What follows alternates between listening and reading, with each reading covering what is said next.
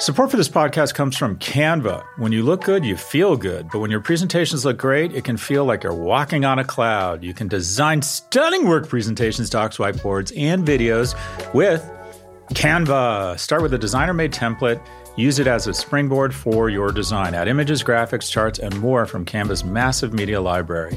Start designing today at canva.com. Designed for work.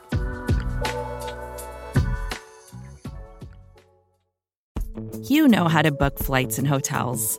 All you're missing is a tool to help you plan that unbelievable travel experience. That's why you need Viator. Book guided tours, excursions, and more in one place. There are over 300,000 travel experiences to choose from, so you can find something for everyone. And Viator offers free cancellation and 24 7 customer support for worry free travel. Download the Viator app now and use code Viator10 for 10% off your first booking in the app. Find travel experiences for you. Do more with Viator.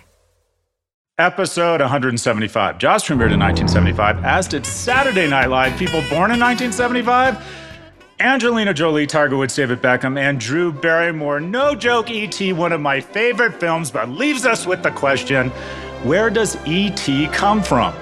My guess? From his wee alien penis. Go, go, go!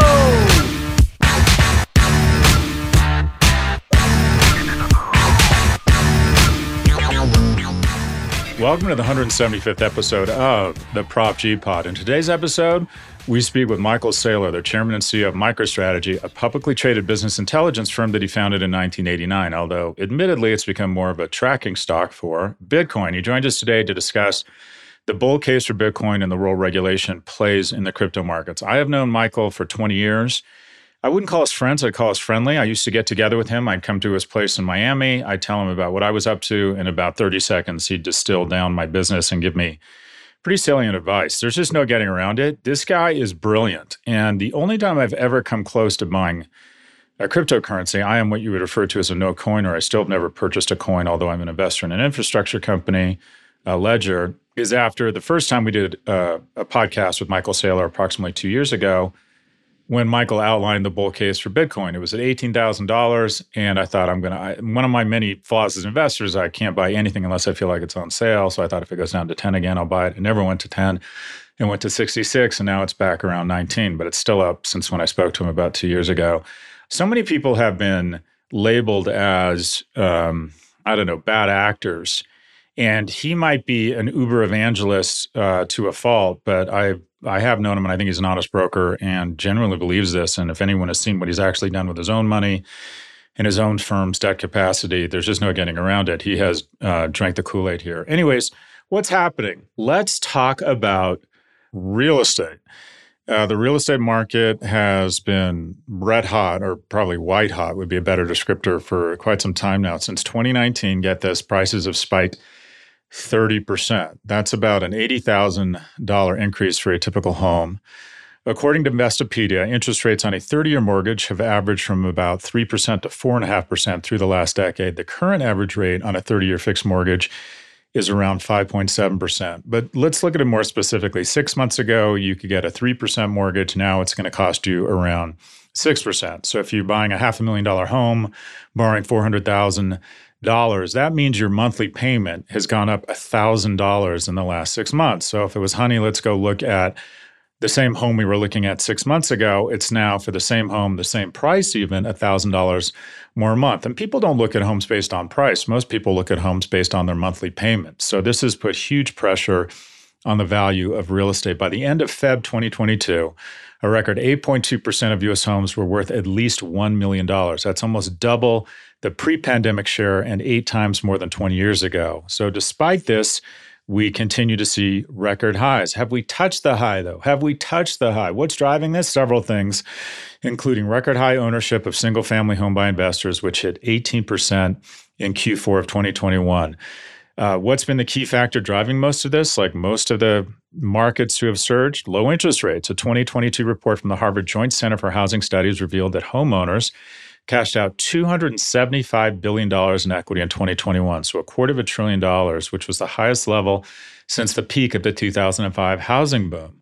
this is all feeling eerily similar to 2006 and 2007, and we kind of know what's happened or what happened next. Now, typically, what kind of rips up as quickly has a harder fall. Now, what might cause that fall? Or I don't know if it's going to be a crash, but it's just hard to imagine real estate isn't going to come under uh, a certain amount of pressure. And I think it's natural to think, oh, the assets I own are different. They're sequestered from the shit show that is the market. I believe that. I believe that Airbnb, Apple, and Amazon, the stocks I own, would somehow be immune from what was going on with all that crazy, stupid shit. No, market dynamics will always will always trump individual performance. So it is dangerous, and you should scenario plan and model out well, what happens if everything I own goes down in value, even though it might be performing well?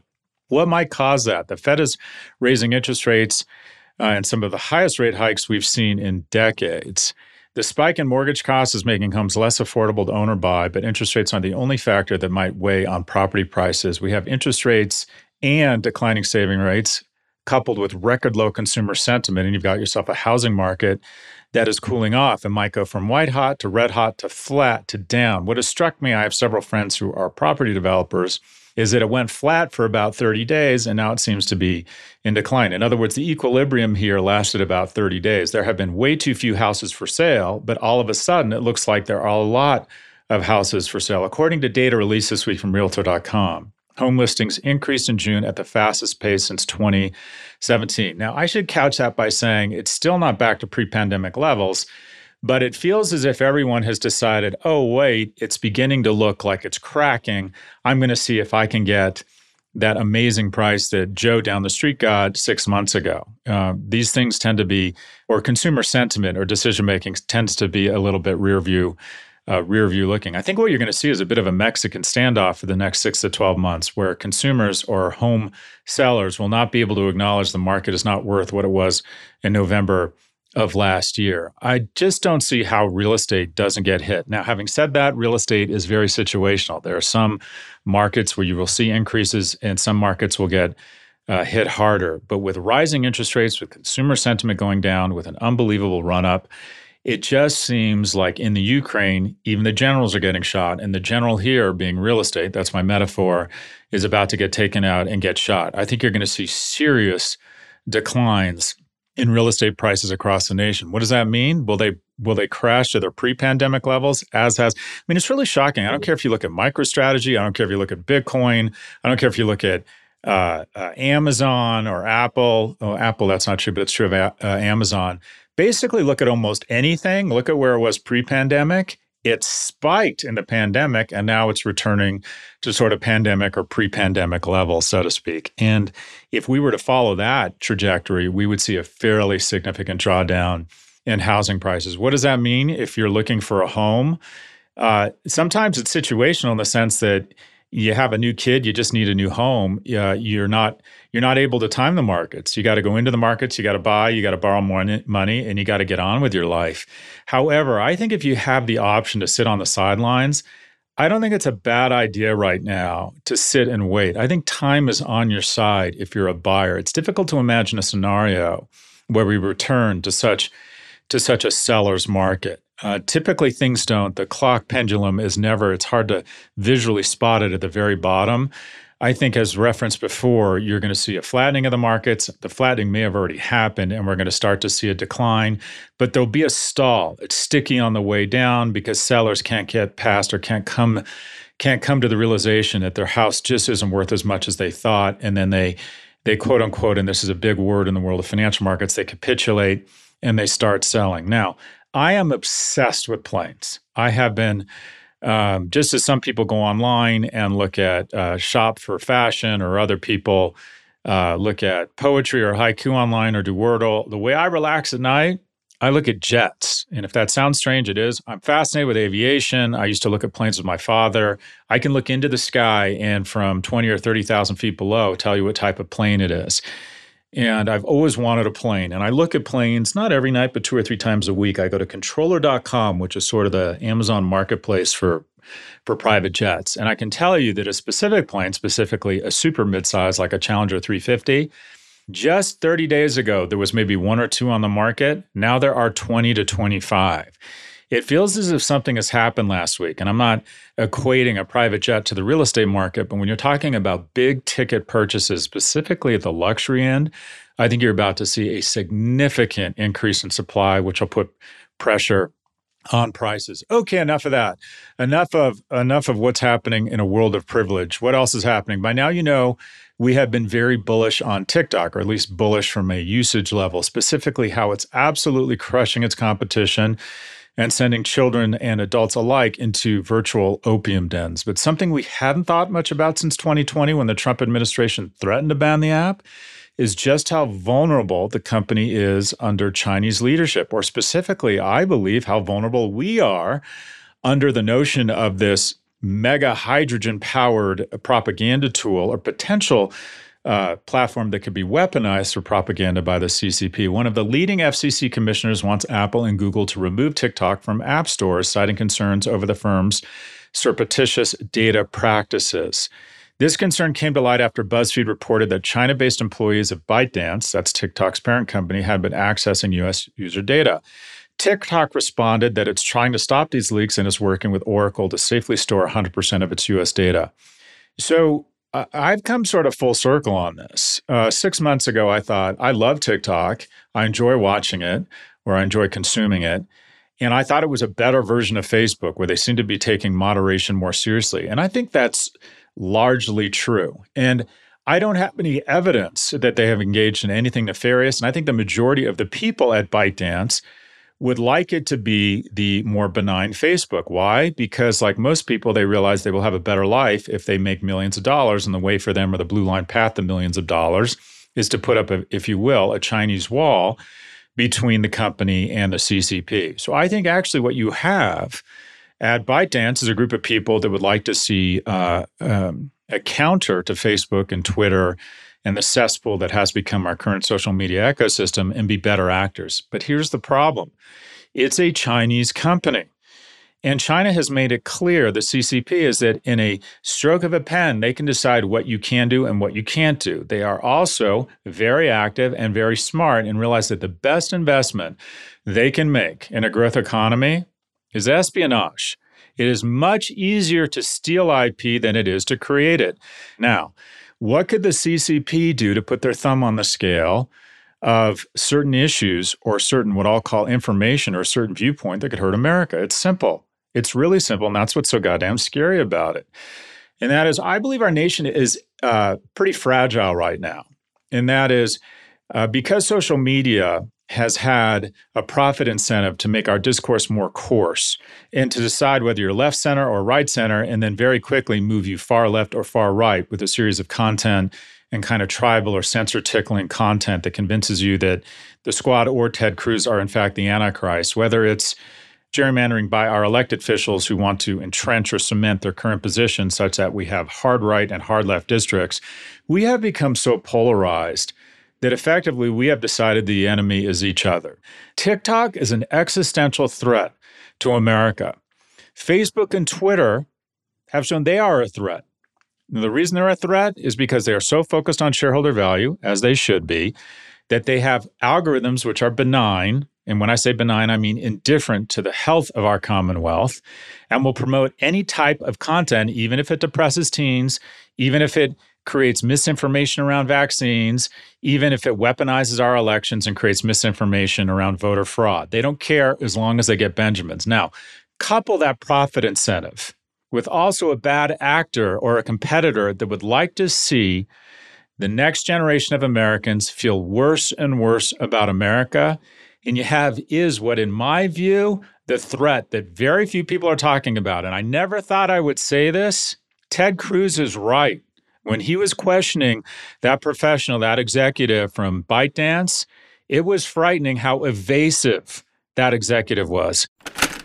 Your privacy policy says you will share information with your corporate group. I'm asking a very simple question Is ByteDance, your parent company, headquartered in Beijing, part of your corporate group? Yes or no, as you use the term in your privacy policy?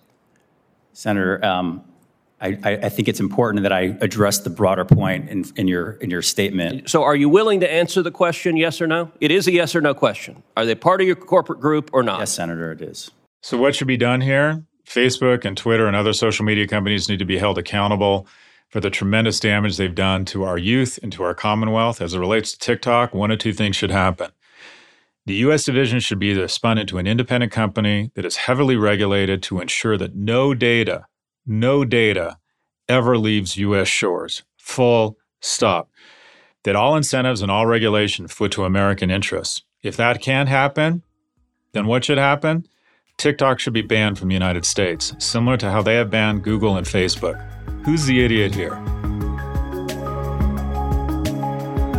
We'll be back for our conversation with Michael Saylor.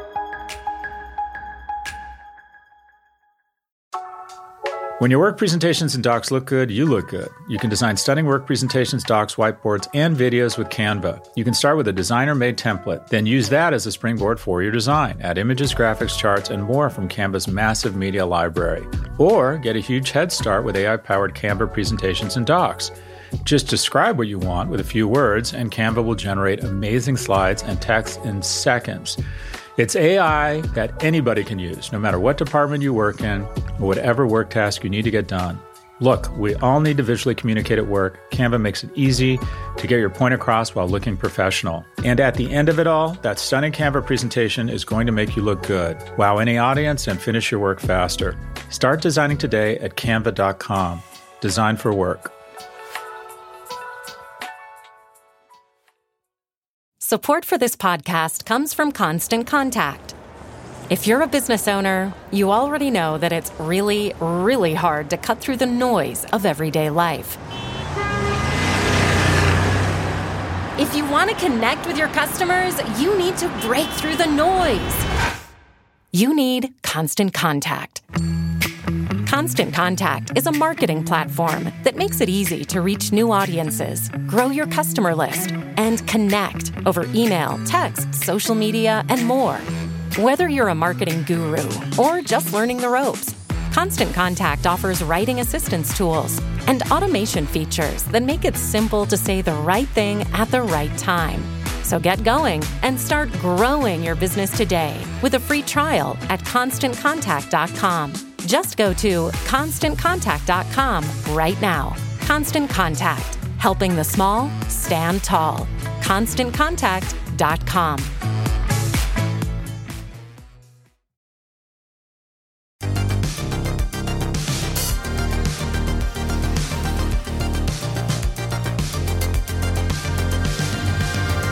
Welcome back. Here's our conversation with Michael Saylor, the chairman and CEO of MicroStrategy.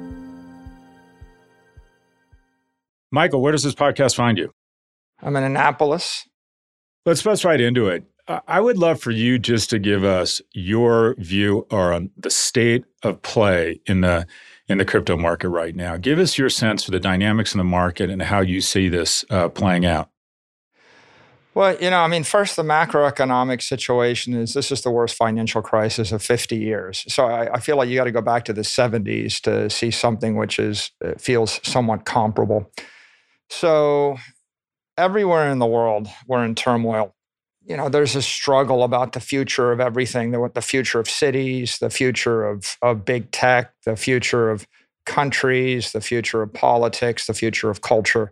So the, the crypto saga is taking place against that greater backdrop. And I think if you look at the crypto industry, the first decade was the Wild West entrepreneurial, no holds barred uh, stage.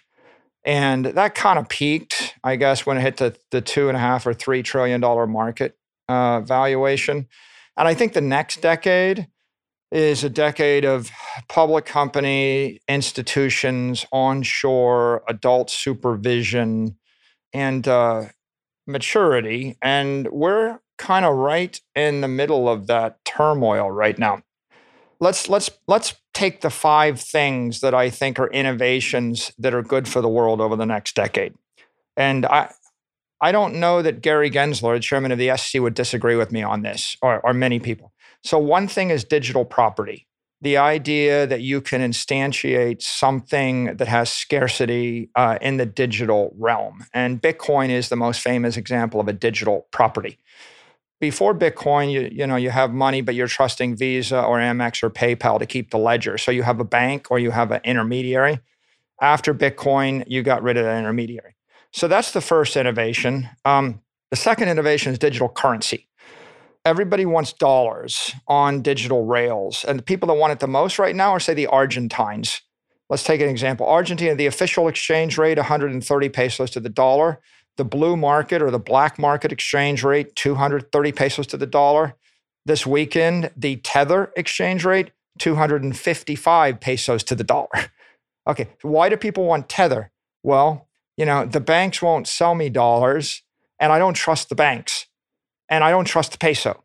So if I'm in Turkey or I'm in Argentina or Afghanistan or Iraq or like Nigeria or, or take Zimbabwe where the currency just crashed and they're dollarized, they want digital currency. They want it on Android phone and they want to move it uh, back and forth, just like they want a message on WhatsApp. So that's the second innovation. It's not just about Bitcoin, it's also about currency. And you know, right now, the big macroeconomic thing, Scott, is every currency in the world is collapsing against the dollar. The euro is down to a dollar three. Remember when the euro was a dollar forty, right? I do. The euro is failing. The yeah. yen yeah. is failing against the dollar. It's like twenty percent weaker. Uh, you know, the, the, Chinese currency would fail against the dollar, but it's illegal to move money out of China. They have capital controls. And, uh, and the Argentine exchange rate isn't a real exchange rate, it's a manipulated exchange rate. If you look at the chart, they simply click it up 1% every couple of days for the last two years. totally manipulated. So, the third thing, uh, and those are the two obvious things, those are the big ideas, the trillion dollar ideas.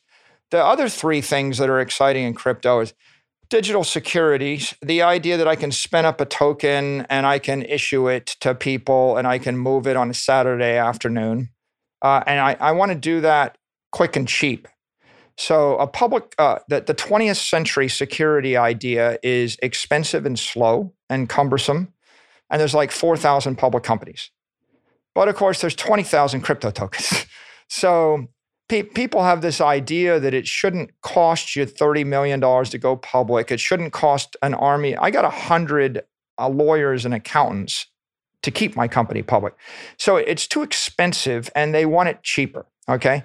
The fourth idea is uh, digital rights. I mean, NFT is a digital right. Like, can I transfer an ownership of something from me to you with cryptography instantly? And then the last idea is digital exchanges. And by here, I mean 24 7, 365 global exchanges. You know, on Memorial Day, it's not a holiday in the Saudi in Saudi Arabia. So why is it that we expect the Emiratis to shut down on Sunday just because we shut down on Sunday? So the crypto exchanges, they they solve that. So those five things, those are the virtues. Now, let's talk about the vices. The vices are 20,000 unregistered securities, like just because you don't want to spend $20 million a year to disclose your risk factors doesn't mean that you don't need to disclose your risk factors. so, so you have uh, a lot of bad behavior. You have a lot of unregulated behavior. The crypto banks, you know, Voyager, Celsius, BlockFi, they've taken insane amounts of risk and they're unwinding. Some of the crypto hedge funds took insane amount of risks and Let's take Luna and UST. That was $50 billion worth of something, and there might have been a billion of equity, maybe two. So it was 25x levered something without disclosure or risk factors. And the worst part about it is not just the $30 billion of Luna, which was an unregistered security with no disclosure that went to zero, but the $18 billion of UST, which people characterized as a stable coin competitive to Tether and Tether competitive to Circle. Well, if Circle's got one for one cash equivalents as the collateral backing it, if Tether has something they they say is 100% backing but they haven't disclosed it completely and if UST was backed by a nickel for every dollar the three were not comparable and one of them the UST went to zero so you have the positives, you have the negatives. There's a tension between the 20th century and the 21st century. the regulators, the, the SEC, the CFTC, are, are kind of slow to give concrete guidance. The concrete guidance would be what's a commodity, what's a security, what's a currency, right? We already know that the SEC doesn't like crypto exchanges. And that the manifestation of that is they keep denying the Bitcoin spot ETF. But the truth is, what they need to do is simply find a way to get the crypto exchanges to register with them, right? And so we're the, the crypto industry cannot evolve past where it is until there is a, a clear understanding of how do I get my token designated a commodity and then the second clear under, there is no way to do it, right? I mean, uh, Gensler went on CNBC and said, Bitcoin's a commodity. I won't speak to anything else. Well, that leaves 20,000 other things twisting in the wind. But didn't he say, I'll just press pause there, because my sense is I thought the most bullish thing that's happened for Bitcoin was that interview with Gensler where he said, everything, all of these coins are unregistered securities, which implies to me he's saying they need to be registered and they need to start reporting risks and capitalization. But he carved out Bitcoin, which says to me, I mean, any of these things, I would say all but a handful of them, if they all of a sudden have the the the the obligation and the costs that are incumbent or, in, or linked to uh, SEC registration, they're out of business as far as I can tell. So wasn't that wasn't he isn't he basically culling the market and saying that it's going to be Bitcoin and a few other well capitalized coins, but overnight if they demand these 20,000 coins registered with the SEC, don't 199 of them go away? Yes. You're astute. Now, that's not a unique it's not new what he said scott he's been saying that consistently uh, under congressional testimony and in the yeah. media for the past year and a half and if you go back to hey, the course he taught at mit in 2018 you look at it on youtube he didn't say anything different then so he's remarkably consistent what you had was the crypto industry not wanting to hear what he's been saying and being intentionally confused. Like nobody wants to understand what he keeps trying to say it. And he's trying to be kind. He's trying to take a kinder, gentler approach of pointing out to people that, you know, if you want to be a commodity, you can't have an issuer. So you're right. You got your finger on it.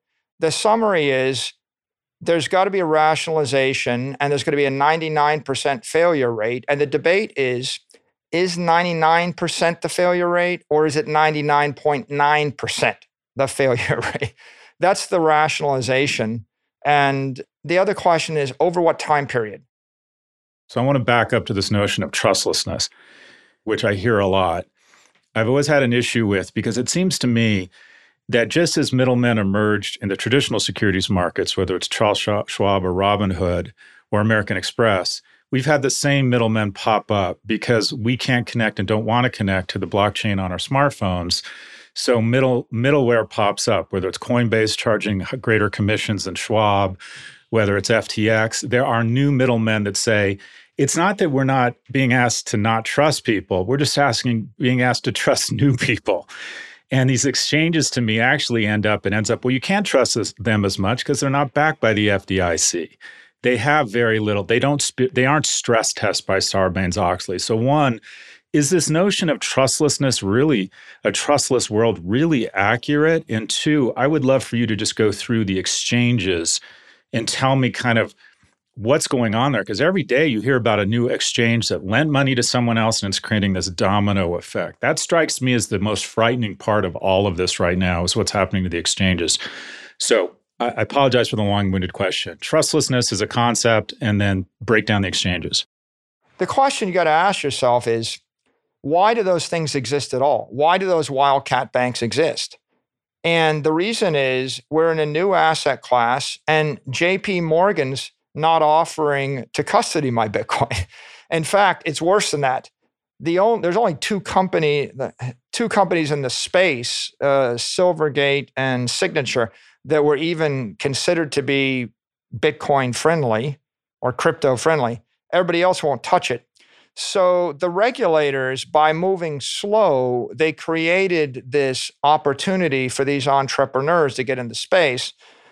The entrepreneur pitch is we'll just give you a big uh, a big interest rate, or or better yet, we'll give you a zero percent loan. Okay, it sounds really good, but but you know, but the problem, of course, is those are unregistered securities and they're not making full and fair disclosure. You know, there's a joke, Scott, and we used to have this joke in the software industry. What's the difference between a used car salesman and a software salesman? The difference is a used car salesman knows when he's lying. And the idea was software is so complicated, the salespeople don't even know when they're lying to you. They're just enthusiastically selling. And if you look at the crypto industry, I think you could apply the same exact idea, which is most of these banks didn't even know the risk they're taking. And the customer, you know, they don't realize that they're taking that risk, or the customers were enticed, you know, uh, to put money into an institution with counterparty risk. And they're not sophisticated enough to know that there's an 8% chance a year of the entire thing failing, right? So if I'm paying you 8% interest and there's an 8% chance of failure, your net is nothing right? And of course, it's worse than nothing because I'm paying you 8% interest taxable. Your after tax is 5%. There's an 8% chance of failure. And probably statistically, the chances of failure were more like 35% or 20%. So the counterparty risk offsets the yield. Now, were those things uh, regis- regulated? No. I mean, they were in violation of, of 37 states' laws. I mean, BlockFi got fined by the SEC, uh, Voyager, Celsius, all of those things, all of those banks, they were already under enforcement actions at the time, but so are 50 cryptos under enforcement actions. Enforcement actions are very slow. And so, uh, so you know, if you wanted to fix it, you have to actually fix it at the exchange level. The reason that this stuff uh, propagates is because the exchanges uh, let you trade it and the regulators don't really have any they have not taken control of the exchanges either onshore or offshore so the volatility is is i think in large part due to the immaturity of the business the reason that the that the consumers are forced to even do business uh, with all these companies is because they don't have so many regulated options. And then there's just a lot of actors in the space that are, again, lacking adult supervision. What's your relationship with the SEC? Do they see you as an ally, an enigma? Do they want your help shaping legislation? Do they see you as what is your relationship with these regulatory agencies? I, I think that they all, you know, they all drive their own agenda, right? Mm-hmm. And there, there's a lot of very smart people. I mean, after all, uh, Gensler literally taught the course in this, right? He was the professor at MIT in this. So, so they understand uh, the, the crypto industry as well or better than anybody in the industry right now. That's interesting. the fact that you would say that is really interesting because I constantly hear from other quote unquote crypto luminaries that the SEC doesn't get it, which is Latin for usually trust me, not the government. If you sit in a room of seven uh, of a hundred crypto business people, seventy five percent of them, you know, fear the SEC, and and uh, and that's because the entire premise of the industry, Scott, is that is that they're all trading as though these are uh, are commodities, but they're not. Ninety nine percent of them are securities. So if if they're securities, then exchanges can't decide what to list and what not to list, right? Right. The Nasdaq mm-hmm. doesn't decide to list private equity. Uh, if you want to list your company, you have to first uh, submit a registration statement to the SEC then you have to go through a, an iterative process, and the SEC has to say you now can go active. Then you, then the investment bank can kick in. Then the Nasdaq can trade the stock. Then the market makers can get involved. So imagine a world where you simply get to take the place of the SEC, the Nasdaq, and the market makers, and you can also invent the token, and you can also own the token. But the facts are, are much more straightforward. All you got to do is go on YouTube and Google Gary Gensler blockchain and money and then watch. In 2018, before he was the head of the SEC, he basically spent 30 hours breaking down this entire industry, you know, laying out the difference in technology, the significance, the innovations, how you, how you determine a security versus a commodity And he did it without prejudice, without even knowing he was ever going to be head of the SEC. And everything he's done since then is consistent with that. We'll be right back.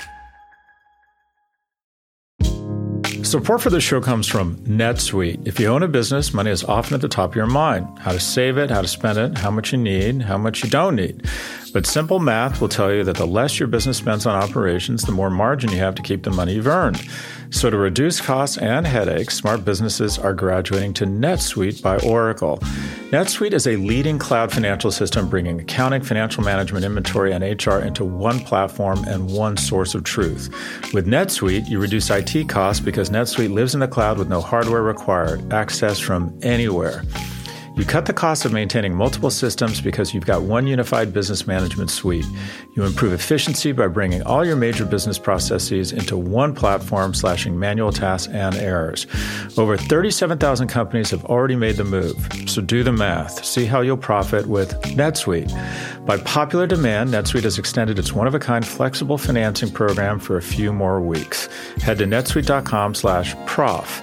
netsuite.com slash prof. netsuite.com slash prof.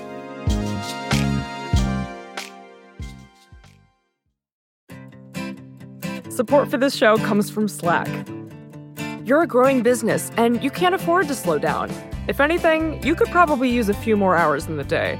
That's why the most successful growing businesses are working together in Slack.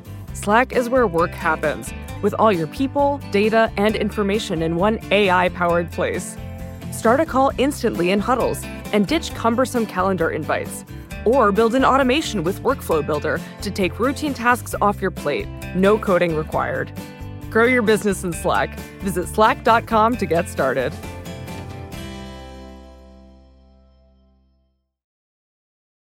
So I, I set off Mike, and I, I should point out, I think it's worth pointing out again.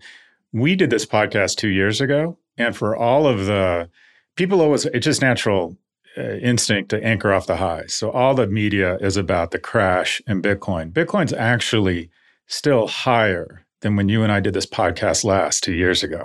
It's still up from when we did this podcast. Also, MicroStrategy stock has been a roller coaster, but I believe your stock is up from where it was pre-pandemic. So it's yeah. not. Our, our stock is up. Our shareholders have benefited. Our employees have benefited. Our turnover is down, and uh, and and so just so I don't come off too much as a sycophant, I, I know I said this off mic. I, I know I I don't know you well, but I know you, and my sense is you are a good actor. You want other people to succeed. You have voted with your feet you're not out there promoting something and then selling. There's been some carnival barkers talking about SPACs on CNBC just as they were calling their brokers and selling. So you may be wrong, but your heart's in the right place. The question I would have for you is kind of throughout this, you have been an evangelist to the point of telling people to to go out and buy a lot of Bitcoin. Do you wish you'd been more tempered in those proclamations around Bitcoin given the volatility in the marketplace? No, I I think that um, my job is to educate the public on the benefits of digital property. And it, for example, Scott, I'm, I'm not promoting my own company. Like if you go and read my Twitter feed, you won't find a single sentence in years where maybe ever, I think, where I ever said uh, oh, buy MicroStrategy. Buy stock. MicroStrategy, right? Okay, so the the the world is full of a hundred thousand securities and properties, and they all have counterparty risk, right? And you know you can have at them one way or the other. I happen to feel that uh, that there's um, a moral hazard to unmitigated promotion of a security right? There, there's the obvious uh, legal hazard, right? There are SEC laws, there are securities laws, which is why if you ask me, you know, what do I think of, will MicroStrategy stock go up forever? No, I'm not going to say that, right? Should people own it? Not going to say that. Um, and uh, our stock has 100 pages of risk risk factors and disclosures. And if you want to criticize it, then have at it, criticize it. I think the reason that I feel comfortable and almost I feel an imperative to promote Bitcoin is because it's a commodity, not a security. If I were to take an equivocating stand, if I were to say that Bitcoin is the moral equivalent to any other crypto, I would be doing a disservice to the public because it's not the moral equivalent. It, you know, a, a commodity is a moral is superior ethically and morally to a security. So I wouldn't equate Bitcoin as the moral equivalent to Apple stock uh, or the moral equivalent to any other crypto token. I would say it's more like uh, the moral equivalent to silver or gold. And if you say you like gold or you like silver, I mean, I'll engage in a debate with you why I think Bitcoin is better than gold or silver, right? And you do whatever you're going to do. But the, but the difference is silver doesn't have an issuer, gold doesn't have an issuer, Bitcoin doesn't have an issuer. I'm not promoting a company, I'm promoting an ideology. And the ideology is wouldn't it be a better world if all 8 billion people on the planet had ownership of their own money, could save it, and, and, and uh, could custody it without being abused by bad actors? Right? That, that's the idea the crypto industry didn't have a public company willing to stand up and say, we will buy this and we will hold it. It turns out that the most credible counterparties in the world are, are United States publicly traded companies. They're, they're, they're the most credible counterparties for borrowing and they're trusted. And the reason they're trusted is because I have an army of lawyers and accountants looking over my shoulder, and I know that I have civil and criminal liability if I lie.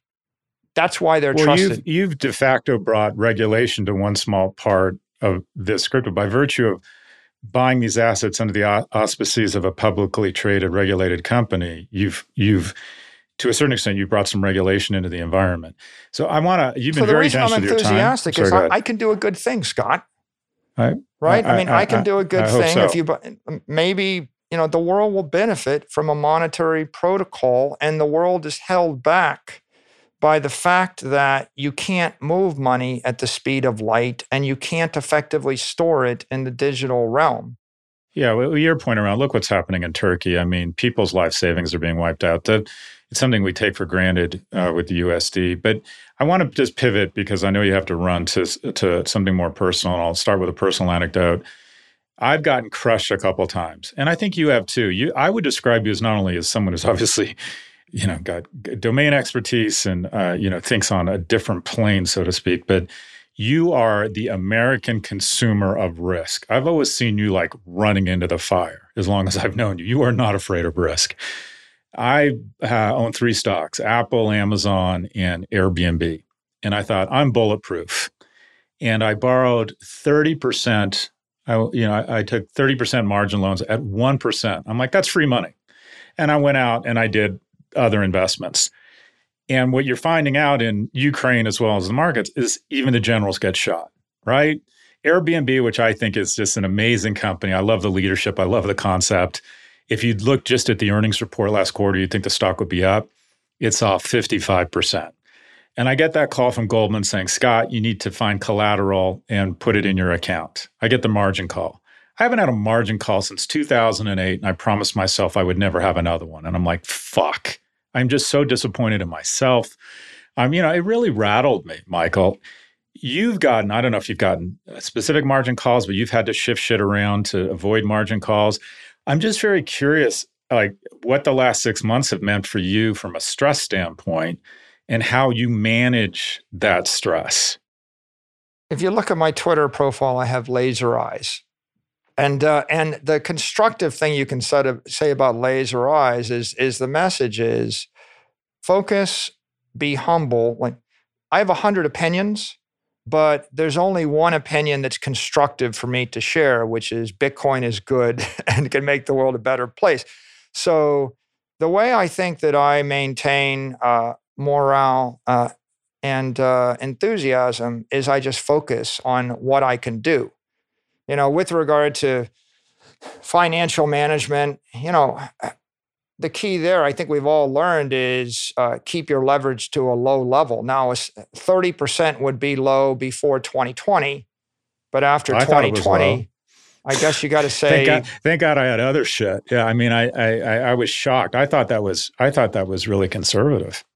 Yeah, yeah. I mean, I I think from a point of view of um, if you think about about finance, you kind of want to be able to last through the volatility, and you mm-hmm. know you're going to get jerked around, right? The, yeah, you never want to be a forced seller.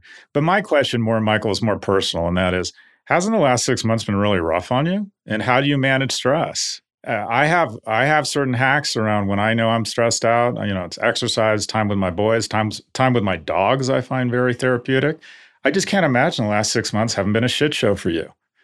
Um, you know, you, know the, you get a lot of energy uh, from the community, mm-hmm. right? I mean, for for example, the most passionate uh, community I th- in the world uh, that I've ever met are the Bitcoiners. they're much uh, they're very committed. I mean, sometimes yeah. it's to a fault where where yeah, they're criticized for that for yeah. being for or being they criticize too, others. There, there, there isn't a lot of nuance in this community, Michael. I can have a nuanced conversation with you about this, I find when I go on Twitter and I question the value of Cumrocket or something that I just get massively attacked. I I I find this community is actually um, it goes beyond evangelism. It's got this sort of Taliban feel to it. Is that fair? I th- yeah, I think uh, on Twitter, especially in the in crypto Twitter and the like, you start to disparage somebody else's token or someone else's yeah. equity you know, they say like don't don't break a man's rice bowl. That old Japanese yeah. proverb. Never yeah. mess with that. Uh, but with regard to the issue of stress, I think eat well, sleep, mm-hmm. exercise, curate your surroundings.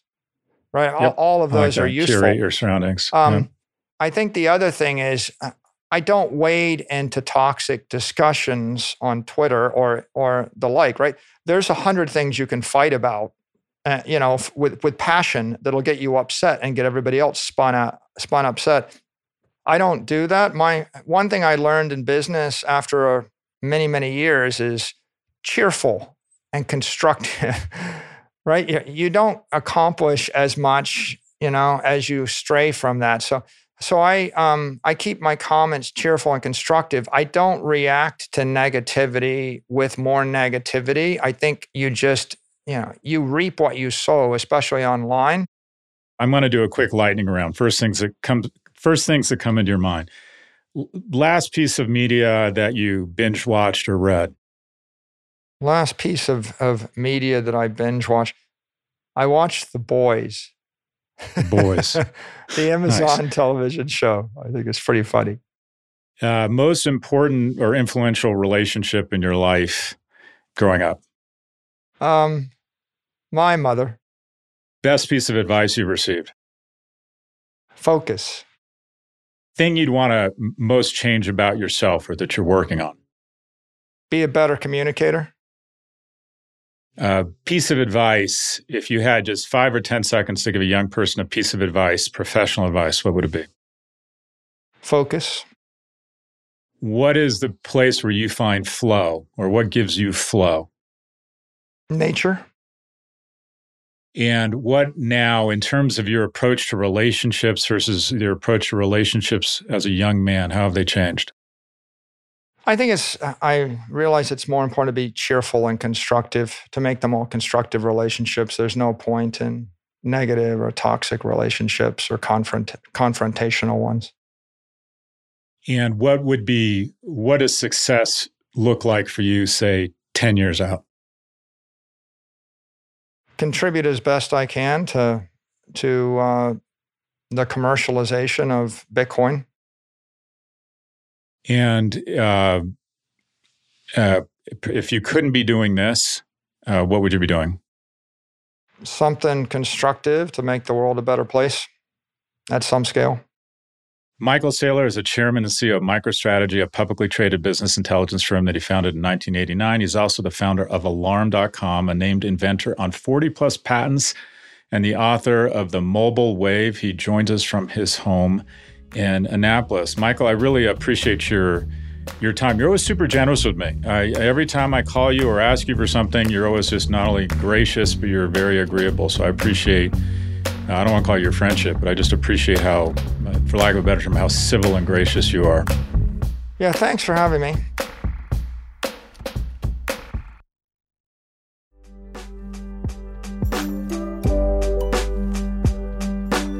Okay, algebra of happiness. The supply chain, we've been hearing about it a lot. We didn't realize how optimized and how little slack there was in the supply chain. And the supply chain has literally brought the global economy to its knees. And we didn't realize how vulnerable we were to this boring thing called the supply chain, how one one commodity gets produced into an item and how that item gets shipped, assembled, distributed, retailed, and then supported. And the the supply chain, if you will, there were weak links everywhere. And when you're about to fly from New York to Miami, you find out you have to reroute over the Atlantic or through Texas because the air traffic control professionals didn't show up at the Louisville Air Traffic Control Center.